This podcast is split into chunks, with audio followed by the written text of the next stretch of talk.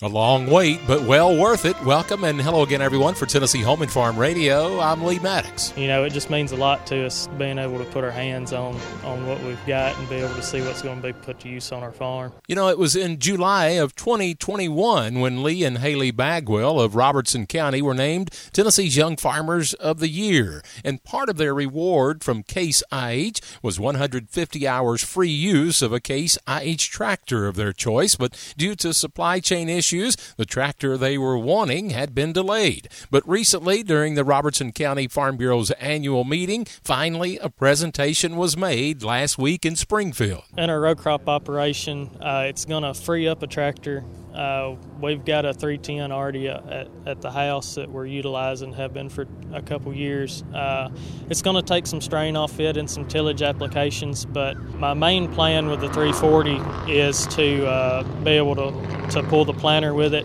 and be able to split that other tractor off when we need it doing other things. Case IH Tennessee Territory Sales Manager Corey Reed was there to make the presentation. The Bagwells will be getting the use of a Magnum 340. You know, when the Magnum family of tractors came out in the 1987 88 timeframe, it really set a new bar for what it means to be a straight frame row crop tractor. Um, you know, like a lot of the things you see inside the cab of this tractor with AFS Connect and a new generation of operating system to let the operators set the tractor up to farm how they want. Reed says this part of the job never gets old, handing over the keys to a new Case IH tractor. Yeah, it's very exciting to be a part of this.